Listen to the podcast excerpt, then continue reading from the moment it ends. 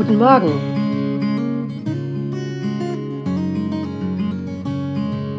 Zuversichtlich in den Tag. Ein Podcast von Silke Stadtaus.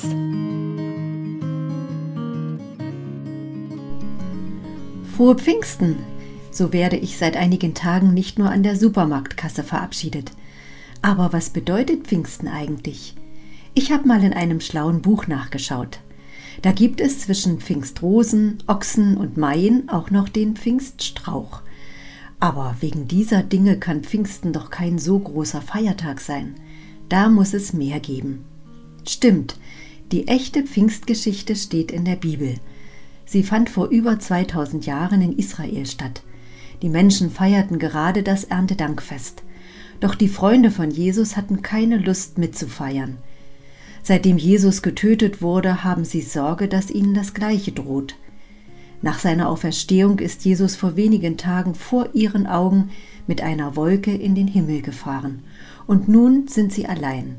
Das macht ihnen Angst. Wer weiß, was noch kommt. Darum bleiben sie lieber zu Hause. Plötzlich hören sie ein lautes Brausen und rennen vor die Tür. Da spüren sie auf einmal, wie sie sich freuen und unglaublich stark fühlen. Kleine Feuerzungen fallen auf jeden einzelnen von ihnen, aber sie verbrennen nicht. Das kann nur der Heilige Geist sein, schlussfolgern sie. Den hat Jesus ihnen versprochen. Er wusste, dass sie Hilfe brauchen. Und Trost und Motivation und Begeisterung. Mit all dem werden sie nun vom Heiligen Geist beschenkt. Schlagartig ist ihre Angst weg. Sie bekommen Mut und laufen los, erzählen von Jesus und von dem, was sie mit ihm erlebt haben. Und sie merken, dass sie auf einmal in fremden Sprachen sprechen können. Die Menschen, Juden, Araber, Ägypter, Römer verstehen sie sogar. Später wird diese Gruppe, also die Nachfolger von Jesus, als neues Gottesvolk bezeichnet.